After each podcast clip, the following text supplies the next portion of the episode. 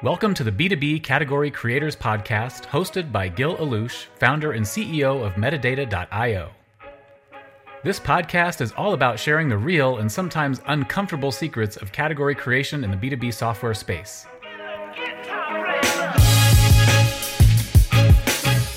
On this week's episode, Gil talks category creation with Lars Nilsson, VP of Global Sales Development at Snowflake, and Mikita Mikado, CEO of PandaDoc.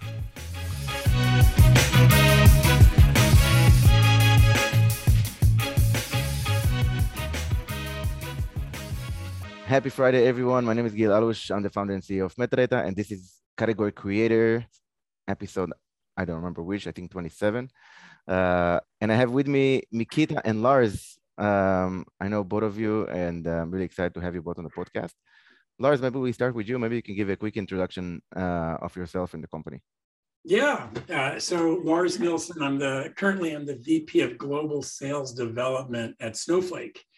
Um, and I would say this has been about a 25 year journey for me. I started building SDR teams in the Valley back in 1997. Um, and I've been iterating on that model, the model where you take uh, prospecting and uh, you give it to uh, a function and a role that that's all they do. Um, and I, I just love it. I love hiring earlier in their career younger people and developing them and, and their sales skills, um, and then generating demand and revenues for, uh, for venture-backed startups. Um, uh, last four companies I was at, uh, Portal Software, Riverbed Technology, Cloudera, and ArcSight. Um, and the kind of cool, crazy stat, uh, all four of those companies grew through seed all the way to IPO. And uh, I've always done the same two things. I build out sales development and inside sales and revenue operations. And so that's kind of my, uh, I guess that's my, uh, my, my superpower. awesome. Thank you for that, uh, that introduction.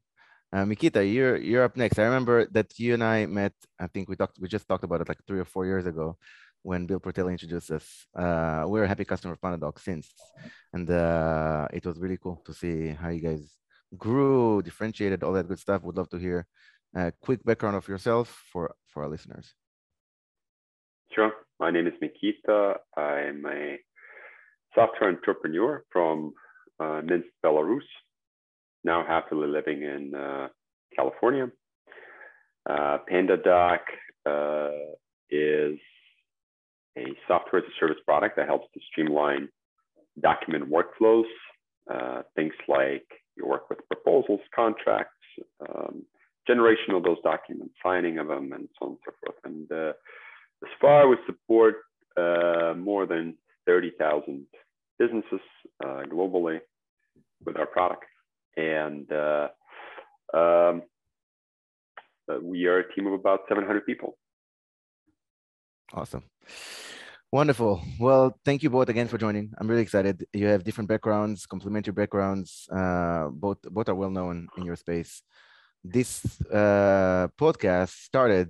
Actually, it was supposed to be a webinar, but Manny Medina was the one who inspired me to make a podcast out of it. So now it's a podcast about category creation, because it's such a buzzword and something that sometimes being asked of companies. Sometimes when it makes sense, sometimes it doesn't.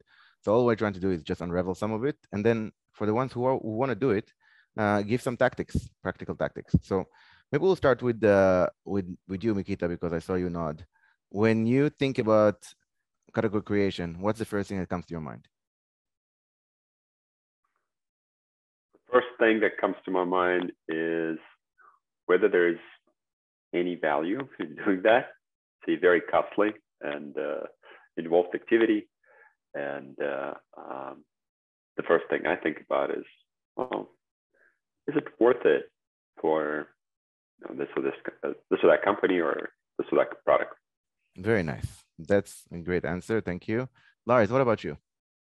So I look at it again. I've been in sales. I've been a seller or a sales leader my entire career, um, but I absolutely feel like um, the role and the function of the SDR, which really has existed at scale maybe for 15 years, um, but certainly hundreds of years before that, there was sales. But the creation of the SDR role category, uh, I think, has completely changed uh, the selling world. Um, we've broken up prospecting and selling into two very distinctive roles. And I think it's important because they're two very different motions. And so, um, you know, category creation in the broader sense of sales, uh, I absolutely feel like SDRs uh, is is a category. It's now stands by itself, and if you're a company wanting to grow uh, uh exponentially uh, and you're selling um, an enterprise class B2B type product, I think you have to have this motion. Um, and I couldn't be more proud to be associated with the category of the SDR. Love it. So you're talking about the category the movement, as as a skill, as a profession. You know, that's very cool. I want to go back to the both of these. Um, I almost forgot. It's Friday. I know, uh, Mikita, you're drinking tea. I don't think anything in there, but it's okay. Uh, Lars, you're drinking an alcoholic beverage, so we can intoxicate together. Cheers, everyone. Mikita, you as well. Cheers to you. Happy Friday. Here's my tea. Yeah, it's cool. Just I think they said only with water it's bad luck to cheer, but everything else I think is good. It's, it's you know it's game. Um, love loved your comments about category creation. I think you have different ideas. I think about it a little bit. Um, and it's funny because many guests really do have different different take on it. Uh, some start companies thinking about category creation, some stumble upon it, and some uh, try to avoid it. You know, Mikita, I know your space fairly well. Uh, not obviously nothing close to yours, but but how you know I do per perceive some of the players to be similar. In a space like yours, how do you choose whether you are going to, when you ask yourself that question, is it worth it? What is a category for you, Joe? How do you define it? to help me to calibrate my answer. Absolutely. So a category can be a set of companies that are trying to solve for a fairly similar, you know, pain point. So maybe marketing automation can be a category, or sales development tools to Lars point, like an outreach or uh, Salesloft is, is a category. Uh, converse marketing or sub categories of sub converse marketing could be a category. Those are just categories I'm familiar with, of course. Got it. Um, the way I understand categories is that it, it is an abstraction that helps to compartmentalize uh, a certain product or service in primarily customer's mind. Um, if we want a broad spectrum of companies or people to think about a specific need in a kind of like boxed manner, we create categories. Um, and then uh, being first, like being the first mover, being someone who actually sets that term or amplifies that term and becomes number one within that term is beneficial to, to businesses because all of a sudden they become the first consideration and uh, um, within that within that compartment right within the within that uh, need box let's call it that way um, now to me the question is uh, of, of whether it's worth it um, is more of a calculation uh, that is it, it's it's a go-to-market calculation. Um, there's a category you can easily attach to at a certain stage of your company and grow as fast as you want to at the expense you want to grow, then um, maybe that's the way to go. Uh, but in some cases, there is no need, or uh, in other cases, there is a need, but then you face a lot of competition. So uh, what you do is you try to uh, create another box with need and like understanding of what's um, what's good or what's hot, like what's uh, what's important uh, within again like customers customers mind. Um, and, he, and like the answer to that question might be different based on the uh, company's uh, development, based on the stage you're in. um, when we started the company, uh, we had no resources or uh, any kind of know-how on how to build a category or what the category is and what are those for and so on and so forth. Uh, so make it, it, made absolutely no sense for us to to to and does it now get a, get on that endeavor. Now, um, I don't think we're still like ready, ready, and we can like pound ourselves in our chest and be like, oh, we're gonna create a category and so and forth. But we're much readier than okay. uh, years back. That, that sounds good.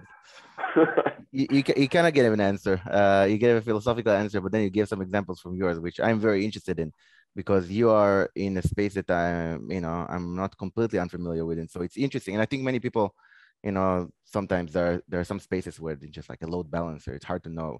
Um, but with something that you use every day, you, you have at least you have the perception that you understand it better. So it'll be interesting to hear your take about really how do you think about it for, for your space, given companies, uh, you know, other companies that either past companies or, or, or existing. Uh, Lars, you talked about category creation from a different point of view that I've heard until I think until now, which is the kind of like sales in general changed and it's like 15 it's only been like 15 20 years of sdr being in existence and i really like seeing people from early stage of their career grow into that like that being that first first kind of career point for them. Uh, you said 97 if i'm not mistaken when you started. Uh, what what happened like can you talk about some things that you've seen in 97 that you may have caught up to or or others that seem to be like signs of this change happening yeah well i remember very clearly my manager at the time his name was bernie Scamra. and we were at a company called Portal Software. It was a very early stage, maybe in Series A funded uh, company in the in the in the online billing space, and uh, we had started building out a sales organization. And you know, sales reps are very very expensive. um, not only their salaries, but if they hit it big, their commissions can be you know wild, uh, wildly Absolutely. profitable. Um, and he came to me and he said, Lars, I, I'm paying my sales reps too much to prospect. I want them selling, negotiating, and closing. Do me a favor and build me a team where my team doesn't have to do as much prospecting. And what he wanted me to do was build a team. Um, now, at the time, I had a team of inside uh, or inbound. Um, and back then, it was called telemarketing. Uh, the entire category of inside sales or phone-based sales was was dubbed telemarketing. But um, he didn't want my reps managing inbound leads and qualifying them. He wanted me to go outbound and to help his reps get the first meeting. And that was in 1997. So before Salesforce came on to the uh, the scene, and this is what seven years before Aaron Ross wrote the book uh, and the Bible and uh, you know, predictable revenue that many people in, in, in my world have read. And um, I didn't really know exactly other than, yeah, you know, I'll do that. And I did. And I'll never forget a year later when my team looked at me and said, Lars, why do we have marketing in, in our title, telemarketing? And I, I didn't really have an answer for them. We sat in a, in a, in a room, we got some beers and some pizza and we brainstormed a bunch of names and we came up with uh, account development rep and sales development rep and business development rep and we decided to name each uh, name the team account development but it you know we were very focused going outbound targeting our outreach at individual personas at target accounts uh, trying to get that first meeting and um, it took off uh, and did you see it happen in other places or mostly in your within your team no, I don't know. Uh, again, it, it didn't start coming, I think, until, you know, maybe a decade later. Mm-hmm. Um, you know, today, SDR, BDR, LDR is a de facto standard no question. Uh, in our industry. And in fact, you know, you talked about Manny uh, being on your show and, and turning this from a webinar. You know, so Manny, interestingly, you know, he was building out a recruiting platform. Mm-hmm. Um, and right. he ended up pivoting into a space that was innovated on by TK Kader uh, at. Uh, mm-hmm. and there was another company, Yesware, right. that were the innovators in the sales engagement space. But um, it was starting to pick up steam because SDRs were a thing 10 years ago. And then Kyle over at SalesLoft decides to pivot his company, which was really more aligned. Um, he had that API that allowed you to scrape uh, LinkedIn. Database. Yeah. Right. Uh, and then he, he realized, well, there's people making money over here. Um, so he, right. And they, they may not have created the category, but they, these two innovative founders uh, pivoted their technology and and took over the category. And now they're the you know the 800 pound gorillas in the space in the absolutely. Space. i love that you mentioned that because uh just last ep- last episode someone made the difference between creating a category and leading a category or just like innovating within it. And you just told the story of how you know there's something happening anyway you know people on the on the field were people like you uh where the change was already like a reality. And then there was an opportunity maybe five seven ten years later. Uh, i wonder if there go ahead. Yeah just the exciting thing is the whole reason the sdr role is is, is as uh, prevalent and and and powerful today is because of that technology right? Sales reps spend all their time in crm SDRs spend all their time in sales engagement. I mean, that right. category has lifted the role um, and the function of the SDR to like rock star status. If you don't have an SDR team and you're selling B2B, B2B enterprise software, you're not doing it fast enough um, if you don't have uh, an SDR. So for me, it was a, an unbelievable, glorious time for my career that here are these founders coming in and and and making a, a much needed category even bigger. Um, and you know, so I, you know, I I applaud all of them. Very cool. Let's change gears for a second. Uh, you know, sometimes uh, one question that I like to ask that usually brings up interesting stories from just from folks like you is to talk about uh, a moment of failure, of personal failure, something that you've done that you're directly accountable for that resulted in, you know, some, you know, just like a loss, a loss of a customer an investor, just like some shit show that went because of you. When you think about when I ask that question, I use those words. Do one of you have a quick story that comes to mind? I mean, for me, the biggest failures were, you know, in hiring. I mean, as you start anything, that first hire or those first in, initial hires, if you end up hiring um, someone that doesn't work out in the beginning, you might be making up to a year and a half, if not two year mistake. Um, first of all, you got to recognize that you that you made a mistake in hiring. That takes typically three, six, if not nine months. Then you got to figure out what to do with that mistake, and it might take three to six months to try to get rid of it, and then you have to hire over that. So you you could literally uh, not launch because of it. And so I know that many people who are my age have made a lot of hiring mistakes. And you juxtapose that with making a rock star hire right out of the gate and how much that that that can propel you and, and leapfrog. Um, so when I look at those two things, and I've done both, um, man, stay away from, you know, uh, uh, you know, we say wait for great um, you know, make sure that the person you're hiring is going to be able to wear uh, a, a, few different hats right out of the gate if you're just starting something as a founder. Um, but that's where most of my pain has been is in human capital and, and hiring. Thank you. Uh, I think that's a great point. I still want to hear your personal story or a personal story from you, but uh, I'll take the general rule. That's a very, very good rule. I could, I can, I can emphasize with that, and I'm sure Mikita can as well. Uh, Mikita, do you have a personal story that uh, is something that is still burnt in your mind of a big failure you've had? Uh, you don't have enough time in be... the day for those stories. No. Uh, if I get stuck, I do, and what I'm saying is, I don't have enough time in the day for oh, all my stories to surface. all right, let's start like very early. Um, my co-founder and I have been endlessly arguing about the design of the product and the, the color of the buttons and uh, what the product should do and uh, uh, a bunch of other issues. The problem is we're basing all of that on our own opinions.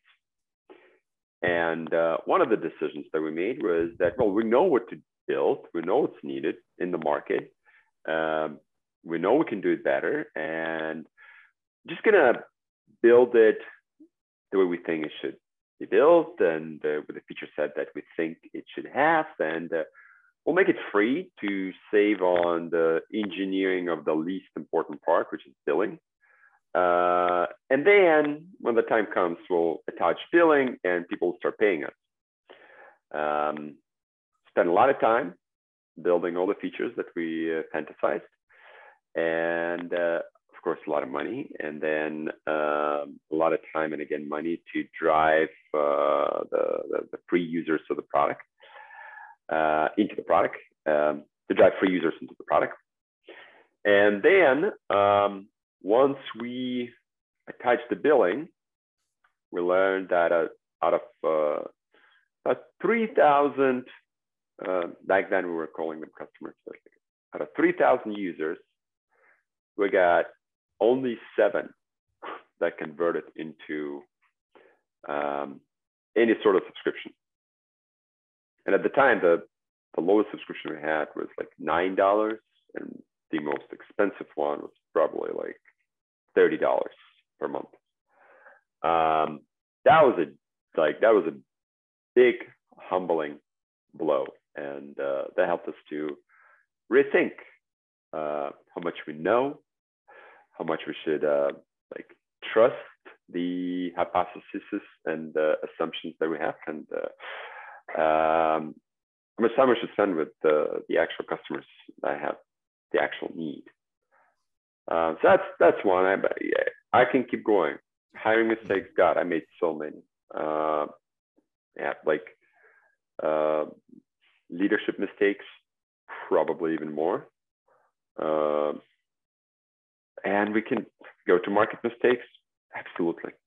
But but yeah, um, you know the, the the thing about say my job is that as long as the company is growing fast enough, I'm not going to be qualified for my job.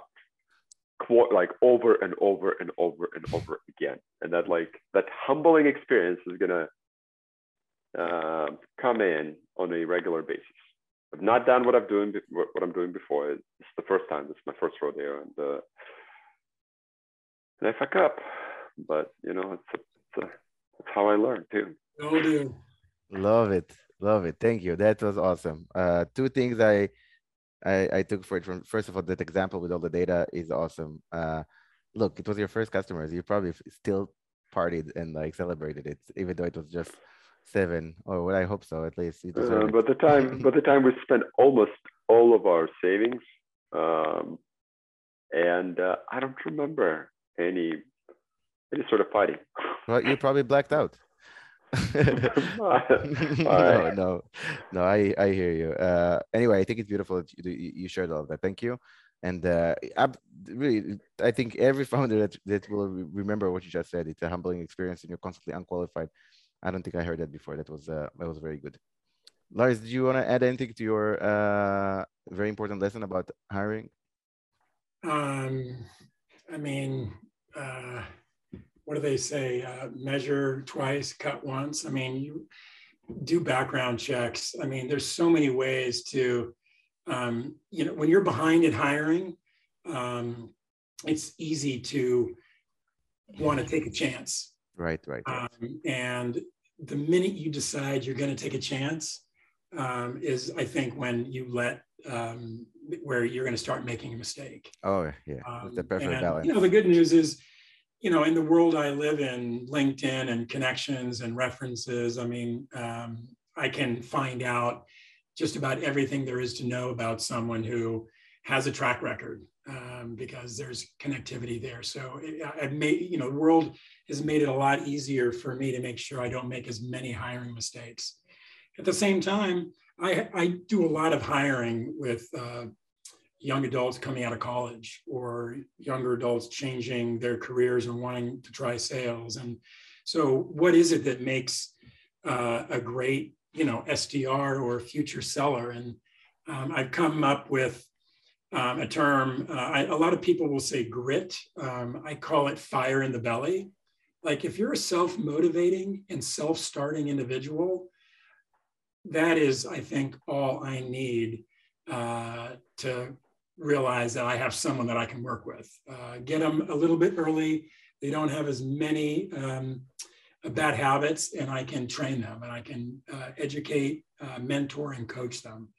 Um, so I make a lot fewer mistakes today, but uh, I also, you know, we're growing at uh, such a fast clip at Snowflake, and I mean, I literally, I think I have to hire 100 SDRs this year, close to it anyway. And that's a lot of people to go through. Um, and uh, is every single one going to be, you know, that rock star that goes up and to the right? No. Um, but um, uh, yeah. Um, anyway. Thank you. Thanks for sharing. Uh, let's take a pause and drink. I have I have been anyway, but give you a pause for a second. Mikita, you're in uh, San Francisco right now. Did I hear you correctly? They you moved to California? Close enough. I live in Pacifica. Pacifica. Oh, nah, great. great spot. Love Pacifica. Uh, yeah, Pacifica is awesome.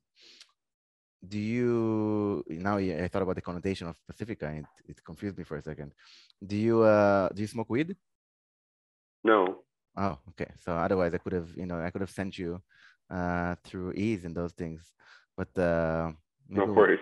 No, no, not gonna not gonna work. You know, we'll figure it out. We have you know it's the rest of our life to figure out what what to intoxicate with. Um, well, cheers anyway, and uh, enjoy your enjoy that. Um, so good.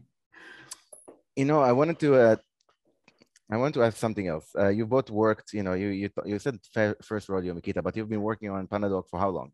Eight years, nine years? PandaDoc is eight years old. Eight years old. The company is 11 years old. We had a different product that preceded Absolutely. PandaDoc. Hey, you don't have to explain to me. I had the same, uh, same, same difference. So, eight years old, uh, but you know, you've worked on it even before in a different, in different business model, what have you.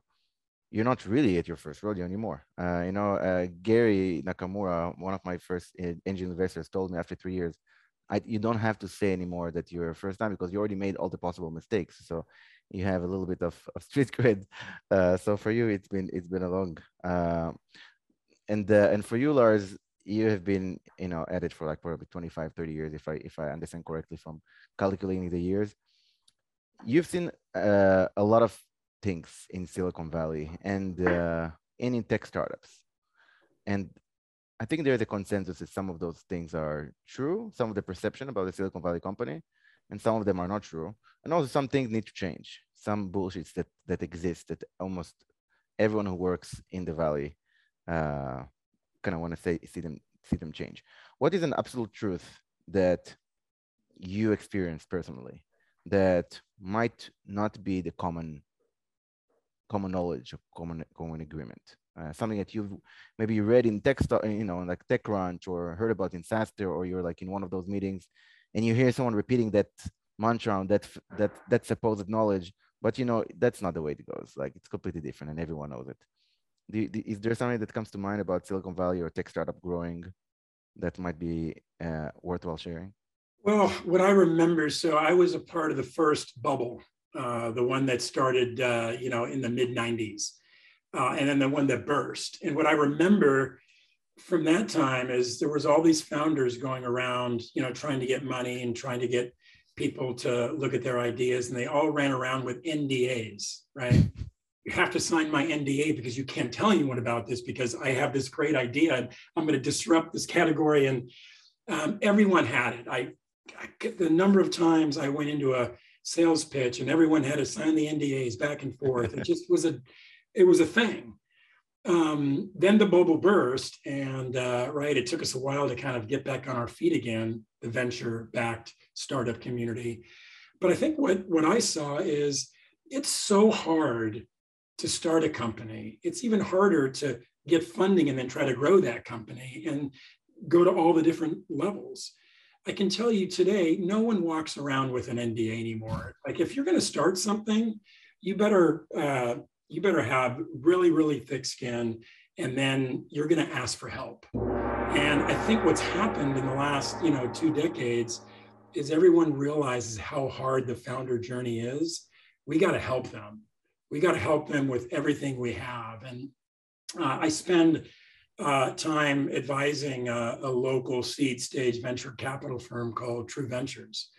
Um, and again, um, if there's anything I can do to help them not make the same mistakes that you know Mikita made uh, when he started uh, one of his first companies, then I'm all for it. Uh, you don't have to sign my NDA. I will give you my playbooks. I'll give you my the, the, the results of my failures and some of my successes. But let's help founders let's give them everything we have without asking for anything in return because they need help. And it just interesting. There was this like, no, me, me, me, it's my idea. You have to sign something before I show it to you, to now, man, this is really hard. Let's just jump in and help each other. And I do feel that there's a lot more people willing to help and give than there was before. And that's a really big difference uh, from, you know, the Valley 1.0 to, you know, what it is today. That's awesome. Mikita, I saw you smile quite a bit when you heard uh, Lars. Did you want to respond to that? I'm glad I was not here when it was 1.0. like, at the time I got here, that, that was like the, the, the, the biggest thing that, um, probably the biggest thing that drove me to stay. The number of very experienced intelligent people and experience as it comes to what I do uh, that are willing to help.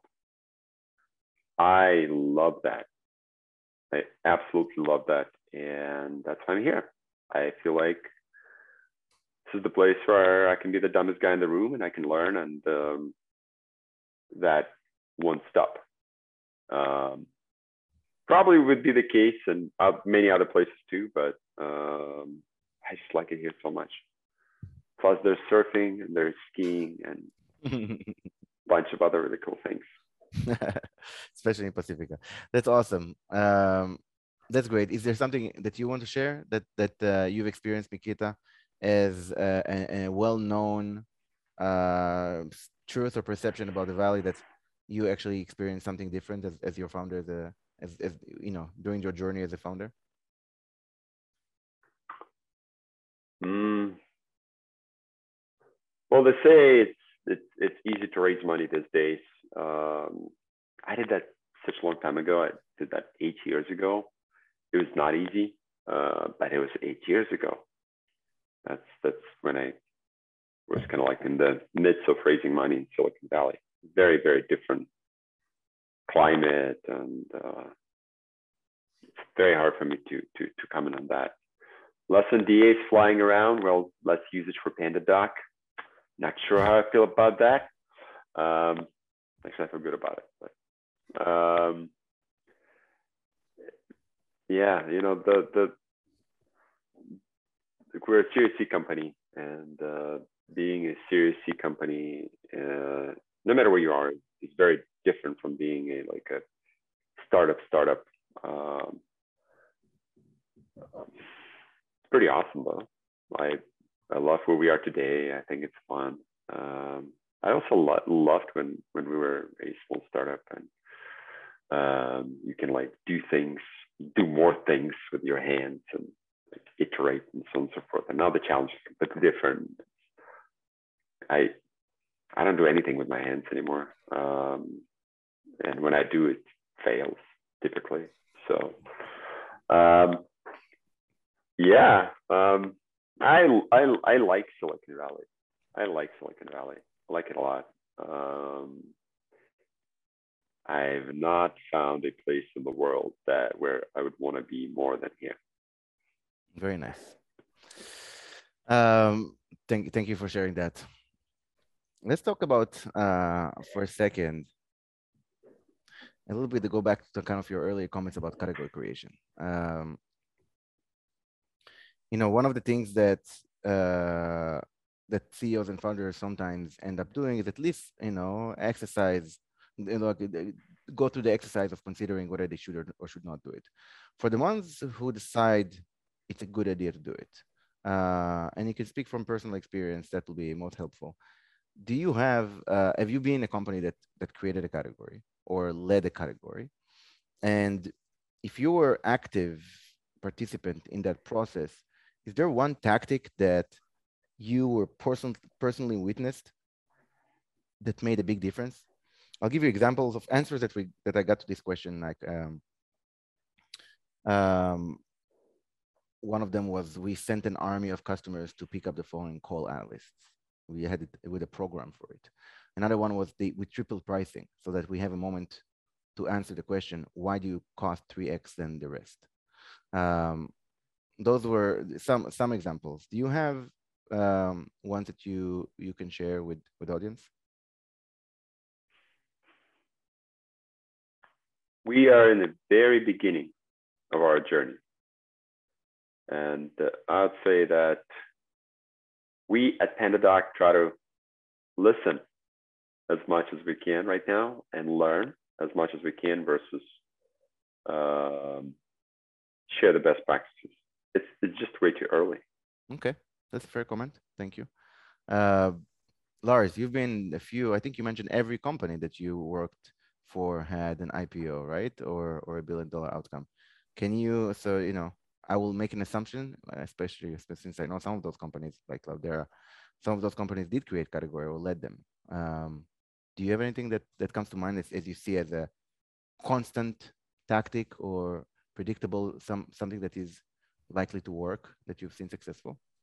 Well, uh, again, I um, we I chose a couple of duds. No, not duds. I just I you know there was a few companies that were in between those where you know that went nowhere, and that's also uh, a part of the experience of being in the valley. But absolutely, when I look back at all five of them, um, including Snowflake, um, get my camera here. Um, the leadership team uh, and again, uh, in all five companies, um, the founder ended up not being the CEO that brought it across the line. Um, it happens. It happens both ways, but uh, I ended up realizing, um, and again, I followed a few very notable business CEOs. And again, when you're a business CEO, um, uh, venture uh, venture wants you to take over their companies, you know, quote unquote, the companies they've backed. Um, it's just really hard uh, to scale.